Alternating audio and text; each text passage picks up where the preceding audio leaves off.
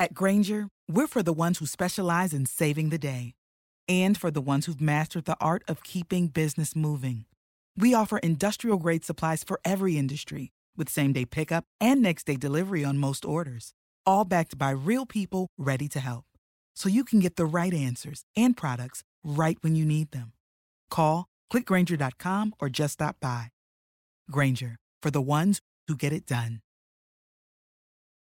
Save big money on plant protection supplies, now at Menards. Defend your garden with Triazicide Insect Killer. Its fast-acting formula protects lawns, vegetables, and many other plants. It kills more than 260 insects by contact, above and below ground. Choose from ready-to-spray, concentrate, or granular. Save big money on Triazicide Insect Killer at Menards. And check out our weekly flyer on Menards.com for all the great deals happening now. Save big money at Menards.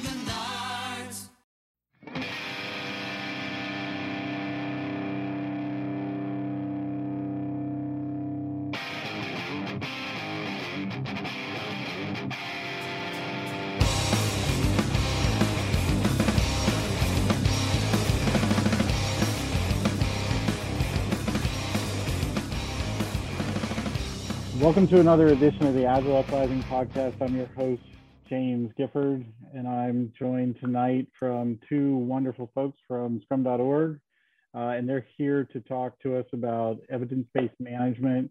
And so, coming to you from balmy Boulder, why don't you introduce yourself, Kurt?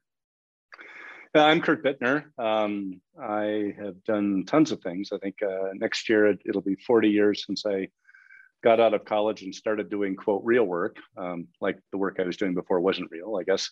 And what really interests me at this point in my life is kind of pushing a lot of the assumptions that organizations make and challenging the way that they think about what they're delivering. And we'll talk more about that later. But anyway, thanks for having us on, and I think it'll be an interesting chat. And we also have Patricia Kong with us, and I really haven't seen Patricia since probably about 2016 at the Heart Ads of Conference in Philly. And it's honestly been that long since we've actually talked to each other. Yeah. Hey. So I'm Patricia Kong. I am based in the Boston area. Kurt Bittner and I are basically yin and yang at Scrum.org, thinking about, they'll call it now, enterprise agility. And I am a recovering corporate-aholic, authoritarian-aholic. Like, who's the power? Who do I have to bow to? And steal power from. That's what I'm trying to recover through every day. Playing the corporate game is chess with real people. I'm more of like a checkers kind of lady. So I love me some checkers.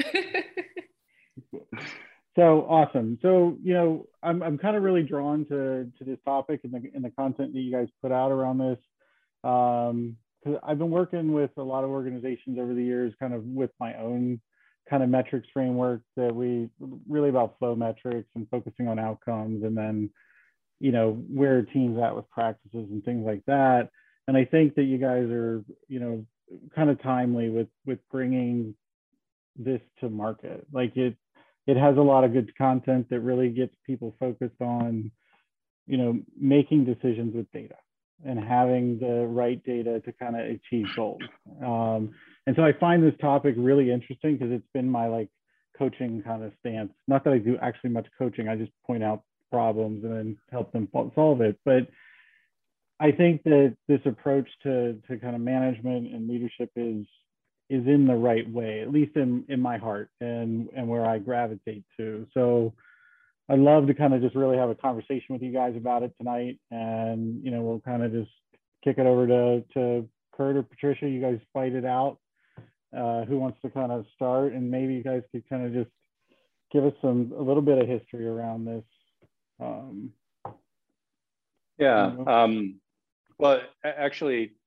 Patricia's work goes back to sort of the beginning ideas on it. So maybe she could talk about where it came from, and then You know, I can dovetail in with that when we start talking about where we've taken it over the last couple of years and why we've moved in that direction. Yeah. So I'll try to make this quick. So once upon a time, 10 years ago, when I joined Scrum.org, Ken Schwaber was working on something called the Continuous Improvement Framework and thinking about, you know, enterprise Scrum and how can we grow this throughout the organization. And at that time, scaling, the topic of scaling became really, really popular, right? Like everybody was, oh, Scrum is this. And then everybody said, oh, everybody needs to be trained up in Scrum. We all need to be agile and let's scale. And he said, hey, wait a second.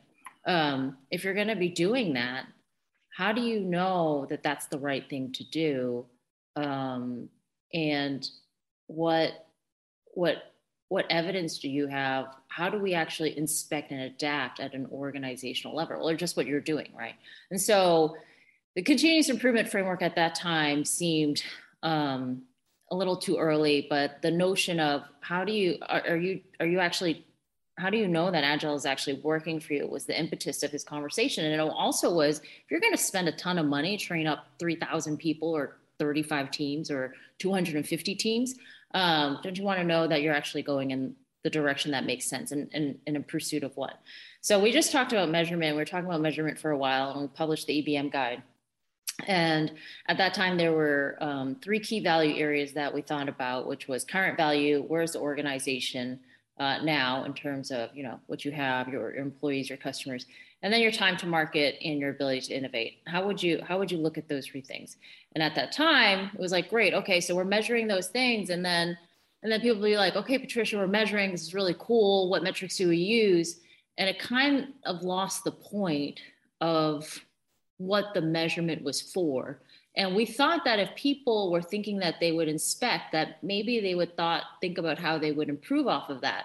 And then probably around that time, stage left comes Kurt Bittner. And I said, you know, Kurt, we have this problem. And we started talking about unrealized value, which is, you know, can the corporation or can the teams get out of their own way and actually think about what's going on outside of the organization, start thinking about outcomes, and then adding that bit of empiricism back into it. So Kurt, if you want to add from there, that might be helpful. Yeah.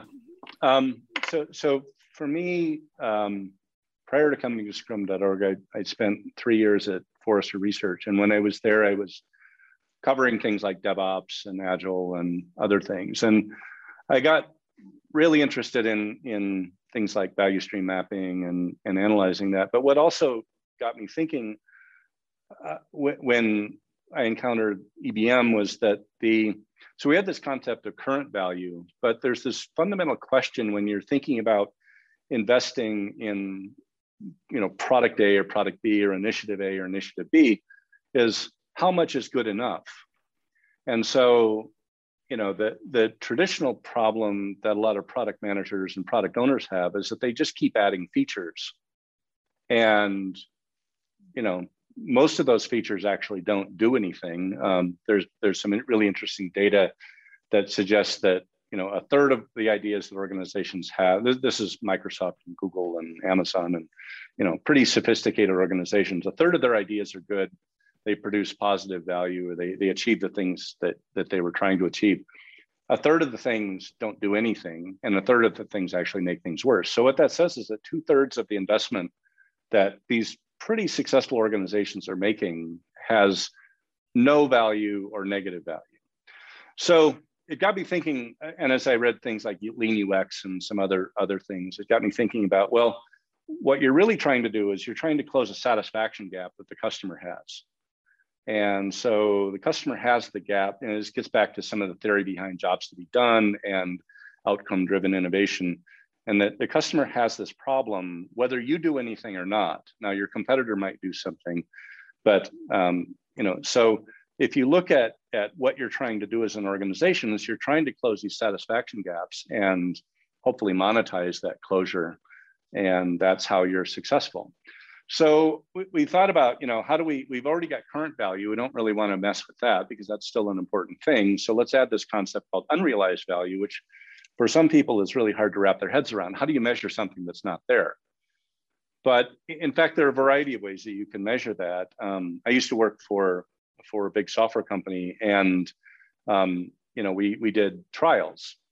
People tried out the product, and you could, in a sense, measure unrealized value by looking at how many people who tried your product actually bought it, and use that as a proxy for the unrealized value. If many people didn't buy your product, there's obviously something missing from your product that they didn't get, or maybe they got from another product. And so trying to measure that unrealized value, you might measure it with, as in a coarse-grained way with market share. You might measure it by surveys. You might measure it by, actually instrumenting the application. But there's a variety of ways to measure unrealized value. And that gives you something that you can now base organizational goals off of. So the other thing that we added starting in 2016, and with the release that we came out with last year, I guess it was we added this notion of goals. And before our talk, before we started the podcast, we were chatting just amongst the three of us about Mike Rother's improvement kata. So, I really liked that idea that he expressed in there. And so we kind of grafted the goals part of it onto this notion of these key value areas to understand. So strategic goals, if they're expressed in terms of unrealized value, that gives the organization something to shoot for over the long term. And then intermediate and short-term goals can be based on things like, it could be based on value, but it could also be based on, well, a classic example of most organizations, they don't deliver very quickly. And so you might discover that you have a large unrealized value that you want to close, but if you're only shipping it once every 9 months, you're not going to close that very fast. And so your intermediate goals might be more around improving cycle time, or what we call time to market, or something around ability to innovate, which is essentially measures of effectiveness. Like, how much, in a sense, how much bang do you get for your buck? How effective you are at each release in delivering value. So the classic problem of ability to innovate is stuff like interruptions. So if you're attending meetings 90% of your time, and you're only working on valuable things 10% of your time, then your ability to innovate is going to be low. And each release that you do to customers is perhaps only going to move the value needle just a little bit each time, because you're not able to achieve focus. Anyway, I've kind of rambled a bit. Well, the thing I want to add there, Kurt, just that ability to innovate, is that when I was with a client in Asia, and what you're talking about is, we know these things. And I think, meaning we're the teams, or we know that we're fixing things 90% of the time, but what I found was interesting. And especially, when you think about talking about metrics or these kind of things, they're there to spark a conversation, right? So what I care about is that there's a holistic look at it. But the interesting thing that I found is that the people who set the numbers and the budget and that assumption, they think one thing is happening. Money is being spent a certain way, and it's not actually until you dive into actually what are we doing and why is it that you can see there's this diff, and that conversation is something that I've seen EBM help some clients just kind of trigger those conversations with business leaders. Well, you look under the hood and see how people are charging back codes in the old accounting system, and then. I tell you, I've had to run the gamut of a lot of things. The last company I was at was the director of process and tools. So I saw everything. We helped set up the Agile PMO, which is kind of an oxymoron there, but we set up our Agile PMO. I had to own both the SDLCs. I had to work with the lady that did all the kind of, we did some basic venture style funding. And so I'd have to help the project managers figure out where all the money was going, and then how the chargeback codes were being applied. And I'm like, you've created a complexity mess here. But what it really did is it allowed us to really see what people were really doing or confused about how they were doing. And it allowed us to kind of go, wait, time out. There's a whole lot better way to do some of this accounting stuff and still be in compliance with CapEx and OpEx. So we were able to, kind of modify the processes there to allow the teams to spend less time doing time entry and more time actually writing the software, because it was a waste. But it's kind of, without looking at how money rolls up, and most, but the average agile coach isn't, or average scrum master isn't going to be exposed to that. So I guess, how do you get leaders thinking this way? Because I can tell you that the leaders weren't thinking about how somebody was charging time, and then how it impacted their ability, how much time they were basically wasting on or project managers were wasting correcting time, or we were showing too much CapEx or too much OpEx and things like that. So, you know, I think this is all super interesting in the data and the measures, but it's like, how do you get this into the right hands at the right level? Yeah. And to me, a lot of this feels like this is more for the organization, and you kind of touched on that really before we started recording. I think with all the buzzwords around OKRs and everybody focused on OKRs, and most of the OKRs I've seen are just doing stuff. It's it's about activity or outputs. Yeah. So most of the OKRs I've seen to date are based on the activity or output and not actually outcome focused. So are the goals kind of targeted at like a replacement for OKRs? Do they work with it? Yeah. Well, yeah. So we'll unwind that by talking about OKRs first, is that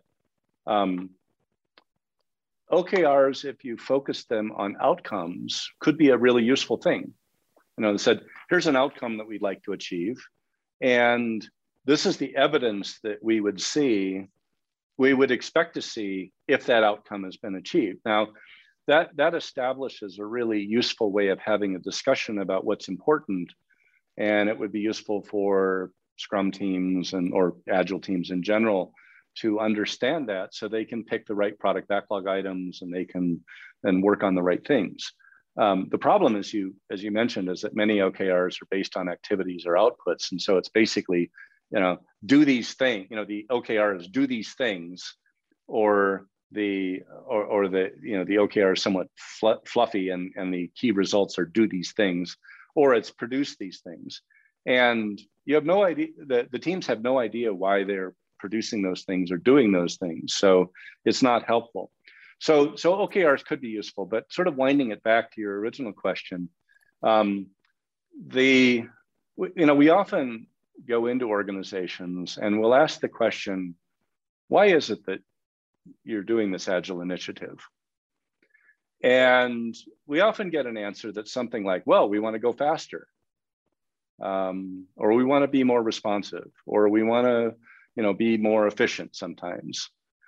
And like good consultants, we apply our 5 whys technique and we say, great, why do you want to do that?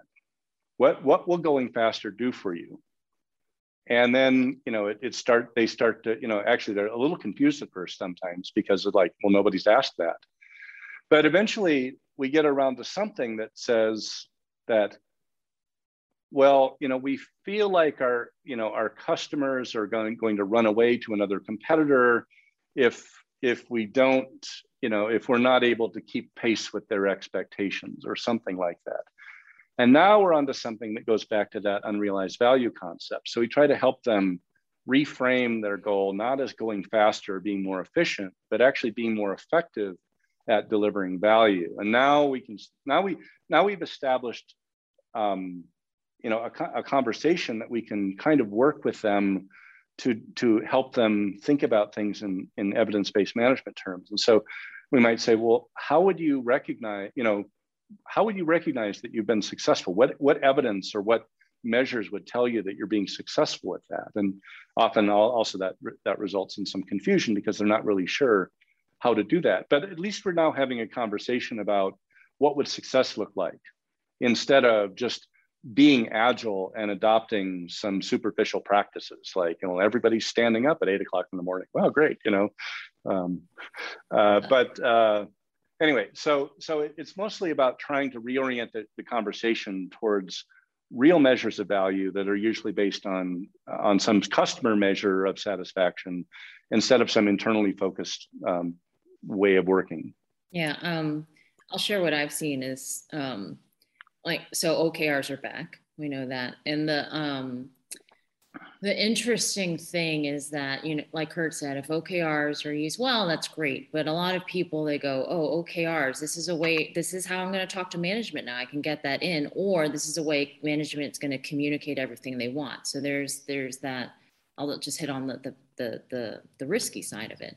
And all the things that we talk about when we're saying, hey, how do we make sure that this aligns to vision? How is this empowering anybody? A lot of that gets lost. So I've been talking to teams and they'll say, you know, we've just been given OKRs and we're doing that. And there's no empiricism, because the problem is that there's an assumption that that O is correct, right? So we're not actually learning to see, even if that was an outcome, we're not learning to see what's correct. So to see if we need to adapt, and especially in the times during the pandemic, I don't know, I wouldn't call this post-pandemic anymore, but there's really been something serious about how are we investing our money?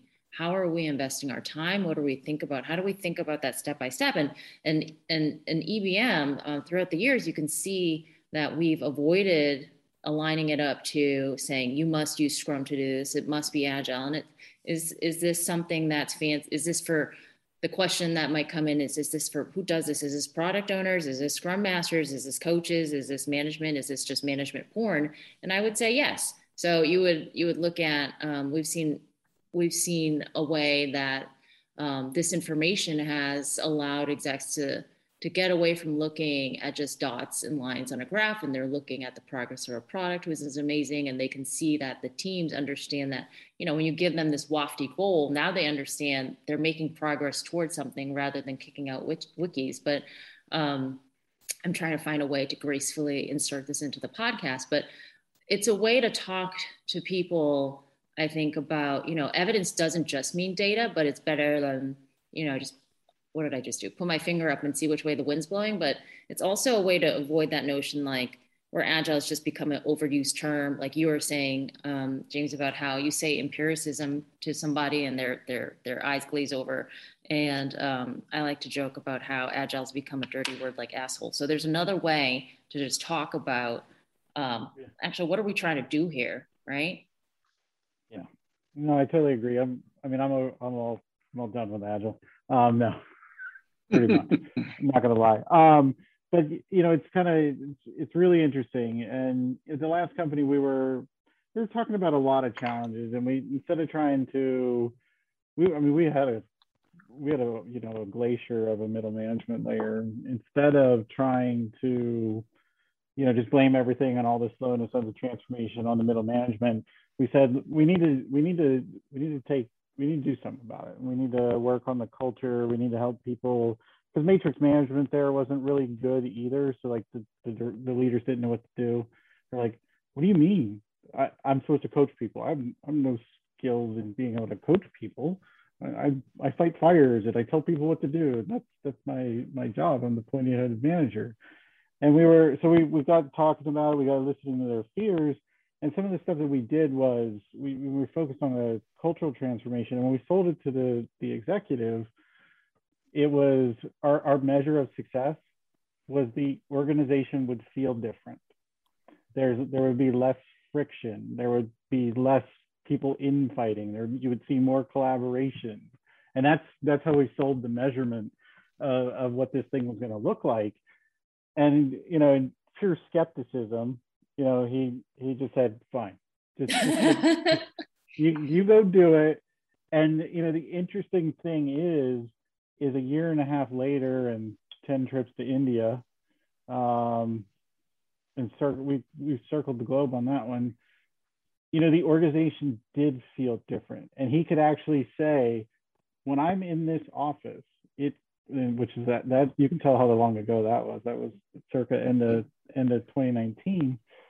But he's like, when I go to a site and I just see the people, I see the way that people are interacting, I interact with the managers, I can actually sense it. Like the organization feels different. And he's like, so you guys weren't totally wrong. And he's like, this is the first time I've ever had a non-qualitative kind of measure thrown out to me as a degree of success. Well, we actually launched a class around EVM or a workshop, whatever, virtual in July. And one of the exercises or the considerations that we ask people to think about that you just brought up is the notion of people. Because it's not just heart. People go, oh, what metrics do we have? Okay, what is that relationship if we can get beyond? What is that relationship between metrics and the goals? What does that look like? And then we've said, wait, human beings are complex. What is the relationship between the measures that you have, the people and their behaviors, and the goals? What would that look like? And how would that change if you're just pushing down on a system? What behaviors would you expect? If people, there's a really interesting relationship there. And when I talk to that, when we talk about that with execs, they go, oh, I never thought about that, like those three dimensions. And then you can see there's this outside force of this is what really reflects the values of an organization. So that relationship that you're just talking about right there, like the goals, measures, behaviors, and the values is super special. Yeah, there's another thing too that, relating to culture is that, people aren't completely motivated by money and rewards and things like that, but they are to some degree. And so, a lot of success in an initiative, if success is defined in terms of on time, on budget, there's nothing about value in that. It's two made up numbers, two numbers literally pulled out of the air that don't mean anything. Somebody guessed that it would take this much time, and somebody guessed that it would take this much money. But if you reorient the measures of success to be, we want to close the satisfaction gap, or maybe even more concretely, we want to deliver these particular outcomes to customers that we think are going to help us be successful, then you figure out ways to measure those things, and you can tell whether the initiative or the thing you're working on was successful. But if you ask people, well, you delivered it on time, on budget, was a success, and virtually everybody says, I don't know, maybe, and so that's sort of the problem that I think a lot of organizations still who are doing, at least from an activity standpoint, doing good things around things like DevOps and continuous delivery. And, they've automated large parts of the delivery pipeline. But if all they do is count successes, delivered and shipped, if they have no idea whether what they delivered was useful, they're kind of missing an opportunity that could motivate people and bring people together and help to start changing that culture. Because when you start getting everybody circled around doing good things for the customer, and there are measures that support whether you actually achieve something. Trish has a great story from a colleague that she works with more than I do. That you might want to tell that one about the teams that were greatly motivated because they actually had some goals that they could work against, and that might. Yeah. Well, yes. and so the thing was to make it more concrete is that, before this organization had very, very vague, the usual mission statement type of goals. We want to be the best, provider of services in our industry. And it all sounds wonderful, but it's all BS because there are no measures of what the best is. And you can't actually target that. But when they came up with concrete measures that were oriented around customer outcomes, now the teams are like, hey, wait a minute, I've got this idea how we could do that. Oh, I've got another idea how we do that. And they start getting more engaged. And so, you could measure the employee engagement, and you can measure the progress against that goal. And it's not just that the goal was being achieved, but actually things like engagement and employee satisfaction were much higher because they now felt part of something instead of just feeling like they're cogs in the machine that, you're turning out stuff and you have no idea whether anyone's ever using it. And Kurt and I used to work at in research, and it's like we know that data of organizations say agile transformation is really working well, but the teams have no clue what the goal or the strategy is. And I actually want to take this in a different direction. I'm curious what you're thinking about or seeing, James, because you work with some big companies, but There's a PST when we're talking about evidence-based management. What she referenced and alluded to was the fact that in today's market conditions, she thinks that to achieve strategic goals or to achieve something like that, right? So the way that we think of outcome-driven, outcome-based goals, that empiricism is the only sustainable form of leadership. And I'm wondering, do you see that notion at all in the organizations you work with from a leadership perspective? Where they're starting to say, you know what, this we need to lead and think in a different way. And also from, I don't even want to say teams and high-performing teams, but from individuals, are they engaged anymore, right? We've gone through some heavy crap over the last 2 years. And so people are probably asking themselves, is this worth it? And so is there, I know it's like, oh, I'm lucky to have a job, but there's also the notion that I'm seeing is I need to choose what's going to be worth it. And so are those goals becoming more relevant? So I mean, empiricism is a critical success factor in most of the organizations that we're at. It's, do they have the right understanding, the right measures, the right way to communicate, you know, the value word there. Because we're working on a project right now with some of the teams that I'm kind of aligned to and help kind of supporting, and their OKR is tied to replacing the top 75% of the traffic pages in a portion of the website that's behind the login. And on the surface, like it's so demotivating for everybody. They're like, this goal is stupid. It's not manageable. We can't hit it. But the problem is the sales pitch, all they're really seeing and all they're hearing around the key results is that they're retiring web pages. They're moving to AWS and serverless front ends, which is super cool. They like the technology part. They like that they're learning new skills. But the piece that never made it to them and the communication paths around why we needed to do this, they didn't get that. They don't actually know the value that replacing these web pages are getting to. They didn't, if you're a new developer, most of the teams that they brought in are from a different area of the business, and they did it through like a casting call, like, hey, we've got these opportunities, come join us, or they hired from outside. And so you got these people that have no context of the system, what the history of it is. And it turns out that there's literally 3 versions of the website that are out there. And we're not talking like little versions of the website. We're talking full failover redundancy. So like if your new modern cloud awesomeness died, you could go right back to DB2, all the old monolithic garbage and be running in 2.5 hours. That's how long it takes to sync the data back. Unless you lose the database and then you're boned. But in the grand scheme of things, so they're not looking at the fact that the company's literally just bleeding millions of dollars a year with teams to BAU it, teams to support it, teams to keep it up with the Joneses. And so like, because they were not connected, like the goal is good. The goal is going to save the company a large amount of money.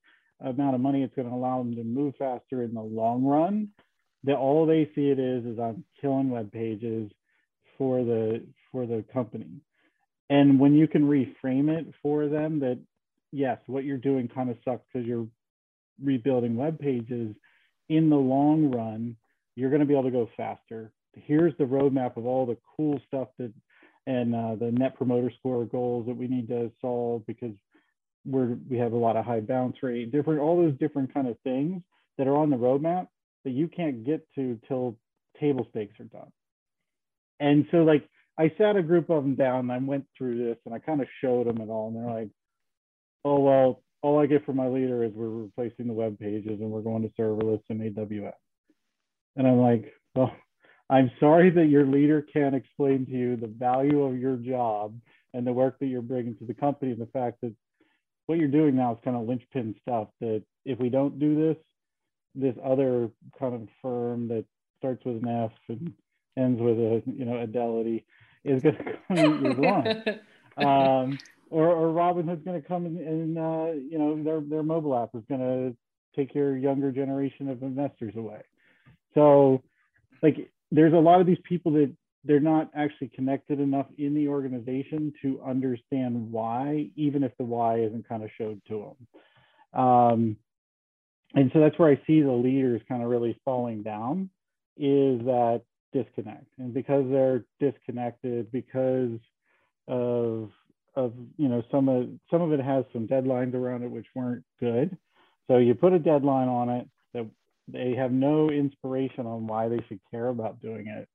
And so now you've got a bunch of dissatisfied people that are, just kind of going through the motions. Once we started connecting some of those dots around why, the importance of it, the fact that we're building for the future, it was about a 50-50 kind of pivot. Yeah. 50% of them still hate it. And the other 50% are like, oh crap, they're right. We need to do this. So yeah. It's kind of like, oh, why do I need to drink water? Like, at least you understand it. And it's healthy for you, but it's the most exciting thing.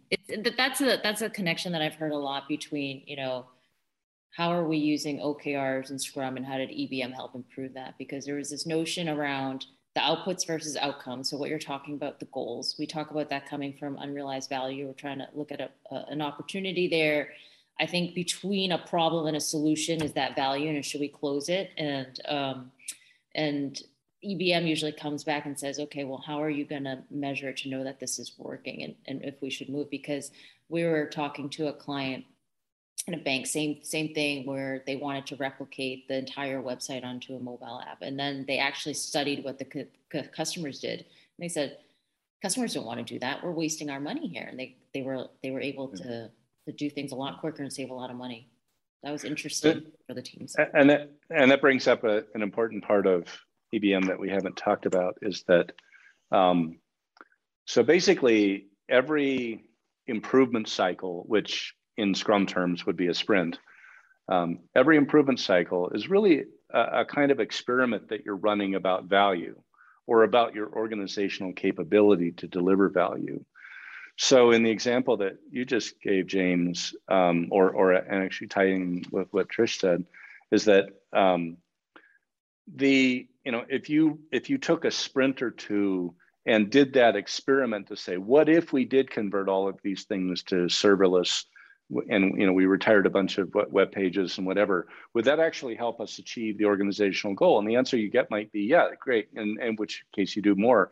Or it might be, no, we found out we need to do something different, and it's not that important. So there's a lot of assumptions that organizations make about what the right thing to do is. And this is sort of the flaw about OKRs, is that the usual assumption that people make about OKRs is that the objective is right, and the performance against the objective is the thing that could fall short.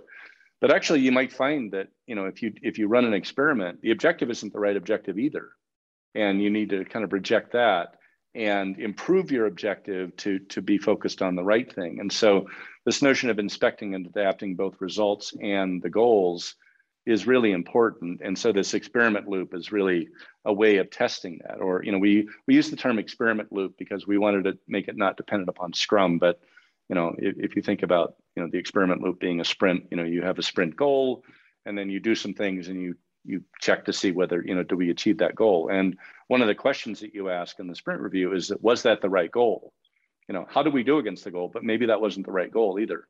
And we learned some things that tell us we could do better, have a better goal next sprint, and then you improve it. So trying to get organizations to think that, the leadership assumptions might be wrong, and the goals might be wrong. And this is a way of testing those things too, not just basically having goals come down from on high, and then the teams are like, yes, sir, we right away, sir, and all that sort of thing. So anyway, that ends up being really important. And not every organization's open to that, because, a lot of traditional organizations are used to having leaders sort of act unquestioned. But opening them up and say, look, not everybody is going to be right all the time, and it's okay to learn from things. And, I think one of the brilliant things about, if you've seen that video about SpaceX, and the landing failures on the Falcon rocket, and whatever, and what they learned each time, it's just brilliant. And then finally, at the last time when they landed perfectly, there's cheers and everything else. But that being open to testing your assumptions, I think, is really important to improving business performance overall, not just, looking at agile teams as being, just focused on execution and the orders come down from leadership. The information needs to flow both ways. No, I totally agree with you. And I think one of the interesting things is you didn't call out, a sprint. You didn't really hit on the time box, but every good experiment, every kind of, all this stuff, it should be time box, time based. So logically it does fit into an organization. And which is, we also have some of those kind of interesting challenges where, we're starting to kind of push people to a common cadence, a common, 250 teams working on one clock, which has had its own interesting issues, but even having the Kanban team starting to calculate their cycle time and throughput on that same time box, they still hold the retros and some, reviews during those same kind of time boxes. So having an actual rhythm, having an understanding of an experiment horizon, how long is this thing going to run? Do we stop it early if we're seeing like failure patterns? I think that's one of the kind of critical things that, the last place with the company before this one, we sat down and when we defined an experiment, we defined what is the failure scenario. So if we're not at around this point and we're not seeing these results, it's probably time to look at it and pivot. And I think that's one of those kind of key important things for folks to realize that you're not going to get your experiments right all the time. You're going to have to understand how long, generally some of these changes or some of these experiments don't happen overnight. So what is that longest responsible window that you can have to evaluate your experiment? That sounds like common sense in life too, right? Like when you think about it, it just makes sense. Well, you would think so, but like I literally have to explain this to 55-year-old executives that have 2 master's degrees and have been in, a leader of product for the better part of 40 years. And it's you could say like, sir or madam, if you're not here, you won't be able to retire by the time you're 60. I'm sure you have something in place. No, I'm kidding. But I think that the thing you're bringing up about time boxes is really important because when Ken Schwaber, he and I were just talking last week about this, but we were talking about scaling a while back and we were just having this conversation again. And somebody had told him our goals are too big and broad, like they can't fit into 30 days or less, whatever. And he said, well, you're breaking empiricism. How else are you going to know? And that's that, I don't know if you called it a dirty word or nasty word or the word value, like how will you know? If you don't have that cadence, and we just talk about at least there must be a common denominator. Are they always on 2 weeks? No, but should they be able to sync at some time? Yes, because we need to have that. Up to a month, you get a month. Yeah. No. Well, this was one of the reasons why in EBM, when we did that kind of grafting with improvement COD ideas, is that, strategic goals, usually over kind of a 3 to 5 year horizon. And of course that doesn't fit into a 2-week sprint or a 4-week sprint. Intermediate goals might be somewhere between a quarterly and a year, but you've got something equivalent to a sprint goal or a short-term tactical goal that needs to be sort of every 2 to 4 weeks. And so, you're using empiricism to seek towards longer term goals. So, life wouldn't work very well if you simply had short-term, I've got a goal for this week, right? Nothing beyond that. But it also doesn't work very well if you've got, I've got a goal in 5 years to, have a PhD in something, but, I have no idea what I'm doing the next week or the next 2 weeks. So we felt like those 3 timescales actually worked rather well, especially with most organizations. They need quarterly goals, but they need something bigger than that. But they also need something smaller than that that's more tactical that you could do in a sprint or in a couple of weeks to test some of your ideas. And then you're sort of inspecting and adapting and seeking toward these goals and adapting the goals like we talked about earlier. That's why that three levels of goals ended up being, we felt like an important thing that, you kind of need all 3 of them to actually tie it together. No, I like the levels of goals and the description in the guide. I think it's really well. I don't like that the names are close together. It's the short, it's that tactical. Yeah.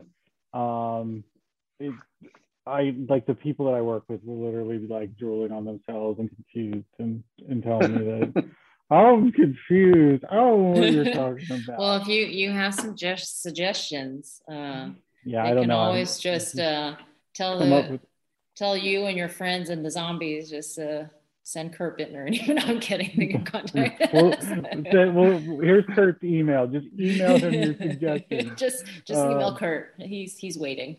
But it's, you know, we need to find the email equivalent of Dev Null. And I know we're kind of coming up on the time box here, but I did want to just kind of send this out on the whole value note and it kind of being a dirty word.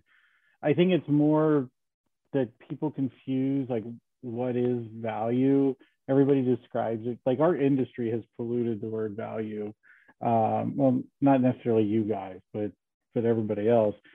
Like I literally in a demo today with sitting there looking at LeanKit and since Plainview bottom, I'm not sure what happened.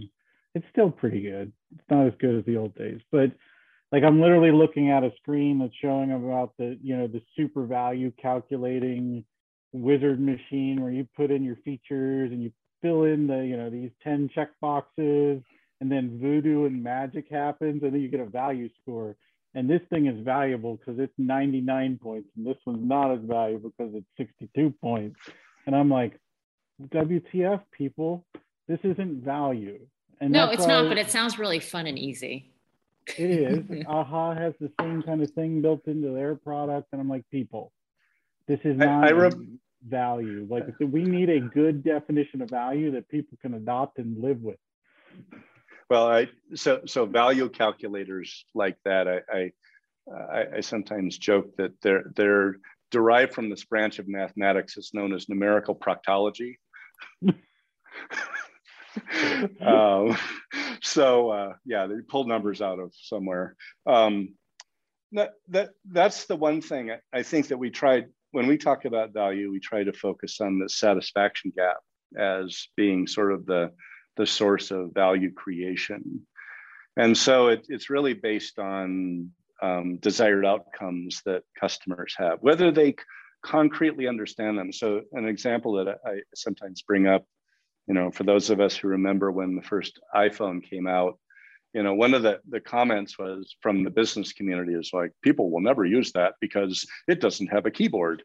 And, you know, the people over at BlackBerry were saying the same thing, like, you know, well, we're secure because it doesn't have a keyboard.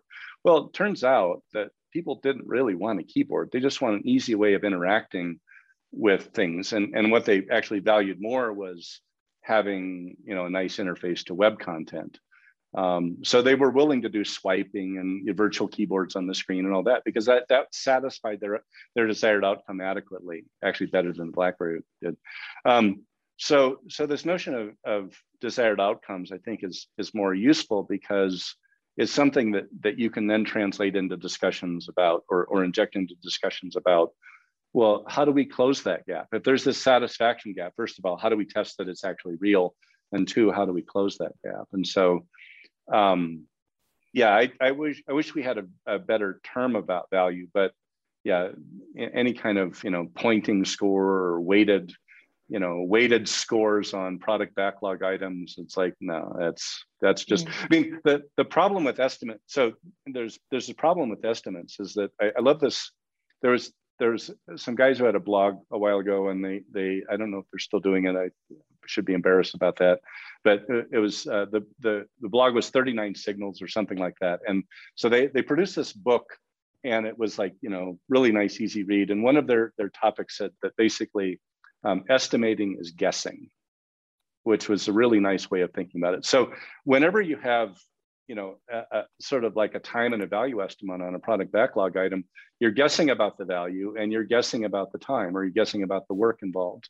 And both of those might be wrong. In fact, both of them probably are wrong. It's just, are they wrong to an insignificant degree? And so, you know, when you run those experiments each sprint, you know, some of your experiments should be about is our estimate of value really true? You know, how do we know that, you know, we delivered this stuff, we thought it was valuable, was it really true, and get some feedback on that. So I guess the point about value is that it's all, you know, it kind of goes back to it's in the eyes of the customer, not in the eyes of the observer. But so if a customer thinks it's valuable and they're willing to pay money to solve the problem, then it's valuable. And if it doesn't close the satisfaction gap and they're not willing to pay something to have that gap closed, then it wasn't valuable. And it's, I think for me, when I put it in those terms, then the value discussion is really easy. And it gets less esoteric. Several years ago,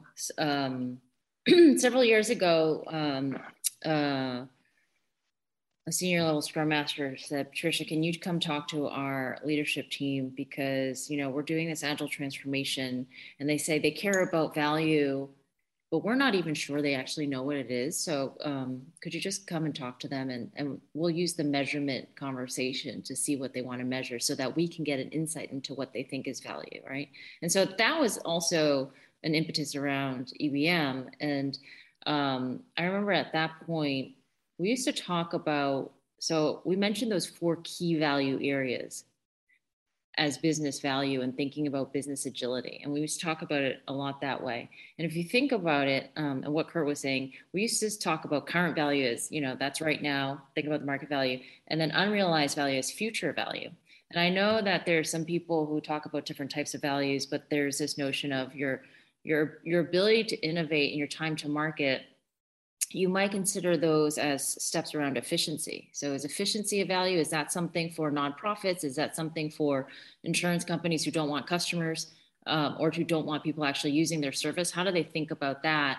And so there's a reason why those things are called the KVAs, the 4 key value areas, because that's a way to think about them. But again, to think about all those things holistically, if we're actually satisfying demand. And I think it's also pointing to another area where we talk about product ownership and we talk about products and, you know, an understanding of the different stakeholders that we have will cause us to think about value in different ways too. And I think the question becomes, is that actually a value conversation? Or is that just a person who's in a layer of fat and wants to participate or something like that? So I thought you were going to go down a path of, you know, so Trish and I were working with this one particular organization and running a workshop, and we could tell almost from the outset, they were really struggling with what value was. And we were getting into these very esoteric conversations. And so to sort of get them to focus, we sort of stopped the conversation and said, try this for a second. Instead of asking, how do you measure value, ask, how do your customers measure value? And all of a sudden— Oh, here was the exact question. What do your customers want from your product? What do they use? What are they trying to achieve? What are they trying to achieve? Go measure that. And they were like, oh, we have that information in our systems. Oh.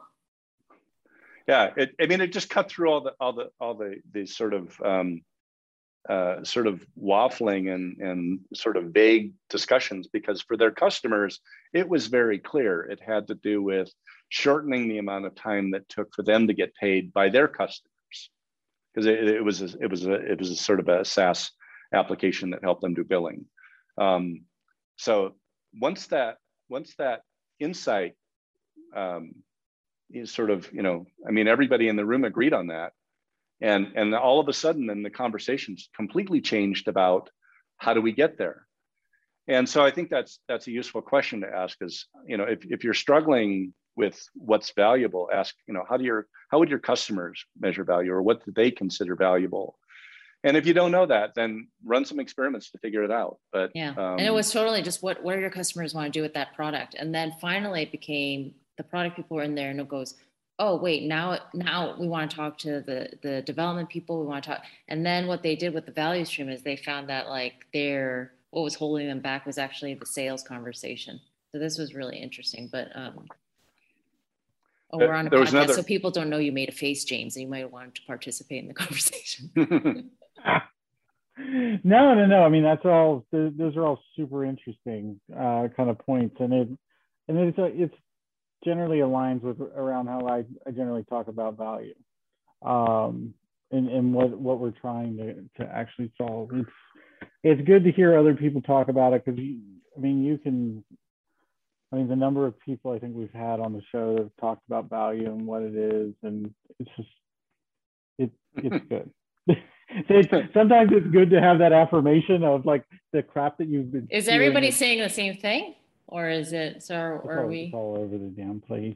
Like, just, I mean, if I hear WSGIF one more time and them being like, how we really that's real value, or we ran into who's Steve McConnell? Steve McConnell's guy, John Clifford. I don't want to talk bad about consultants on the podcast, but like putting relative points for the value of something, and then like it goes on the relative point matrix, and then you go across and look, it's here on this grid and it's here on this spot. These two are different. They're this one's way more important. And I'm like, John, this is the dumbest thing I've ever heard about talking about value. Like, this customer, he cares about, does his electronic health record show up? Can he easily get it? Can more of these forms pre-fill so that the nurse practitioner that's coming in to take the patient's blood pressure doesn't have to fill in the same data on 88 screens? And at some point in time, he screwed it up, which then reported to my JPMC health insurance wellness screening that Cigna's going to screw up. Now I didn't get my extra $500 on my freaking FSA because we were focused on the wrong dang thing. Now, and that's but that's the reality of like half the magic 8-ball didn't tell you that, did it? The magic 8-ball was like, nope, 3. No. But it's so like there's just a lot of just people out there just talking about this stuff in totally random ways that really just confuse people. And then like I end up finding myself trying to clean this up and get people into a better situation when they're talking about actual value. I might want to add this, like, because you talked about the framing, which was really important. And one of the things we looked at, which really from an EBM lens, when you think about the KBAs and the experiments that they have to run, but in Germany, there was this whole thing about vaccination, right? And so COVID, no, it wasn't about the vaccine. It was, they set up an app where contact tracing. Yeah, contact tracing. And they were doing that and they were saying, okay, when we have that, so if you go to a restaurant, we're going to know if there's an exposure. Great, sign up for that. And they were having such success with people signing up. The government invested millions of euros into it. Guess what happened? Security breach. So now we have another opportunity. There's a quality problem. And that becomes this notion of, should we close that? So that's unrealized value, right? That we have a problem. We want to know as people on the street about contact tracing and all those things, but we don't want our data out there for everybody potentially. So that's another thing to think about, like what you're saying, of all the framing of how we have to think about things, and can we do that? What's the cost? Is the experiment? Did we just anonymize the data? How does that work? Awesome. Well, I want to be mindful of your guys' time. It is late, except for Kurt. It's like early evening. He's got hours of drinking left time to do. I'm just kidding. Yeah. As do we. Okay. I turned into a pumpkin at 11. So I really appreciate you guys bringing this topic to the show. I always enjoy talking to the folks at Scrum.org. You've got a great group of people. Kind of running around down there or up there or everywhere now. Wherever we are now. Yeah. So we're in the cloud now. You're on AWS too? Awesome. So I really appreciate you guys kind of coming on. We'd like to give you guys an opportunity if you've got anything going on, anything you'd like to plug, if people want to connect with you, where could they find you? We'll just kind of wrap it up there, because I could talk to you guys for literally hours. And I'm sober tonight, which is not a usual thing for a podcast. But well, you should maybe do another one where we have happy hour and do a real uprising of topics. Sure. I'm very good at that. It reminds me of something that Oscar Wilde said. He said, I drink to make other people more interesting. So maybe that's, so I think the main thing for me is that we have this free guide to evidence-based management. You can find it at Scrum.org. Pretty easy read, you know, less than 20 pages.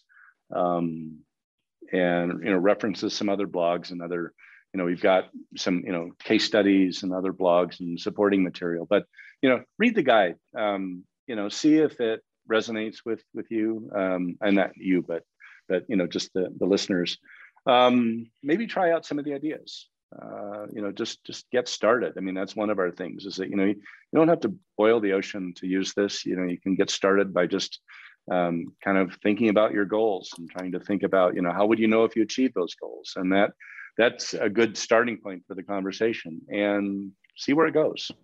So, you know, try it. And hopefully, you know, you'll get something out of it. And then, you know, you can reach out to us at scrum.org and, you know, if you have questions, comments, suggestions, just, you know, clarifications.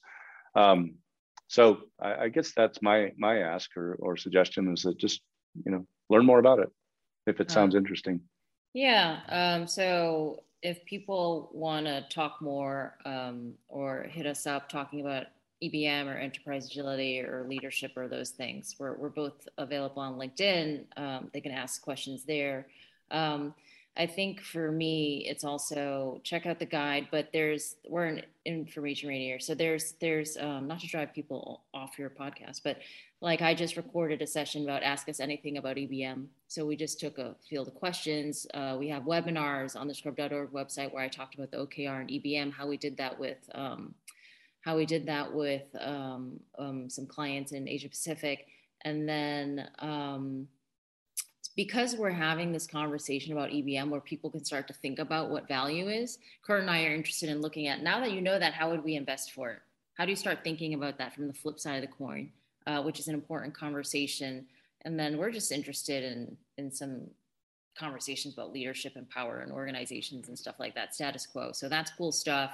So thanks again to our guests, Patricia Kong and Kurt Bittner.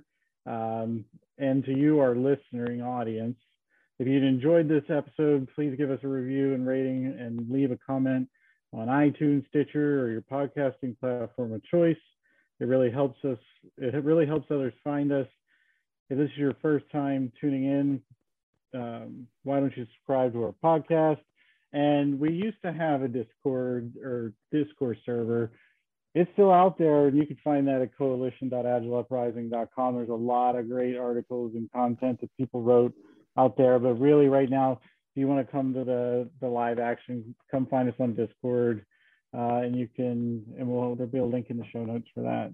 And if you like what you're hearing, you want to support us, you know, we try to keep this podcast free for everybody.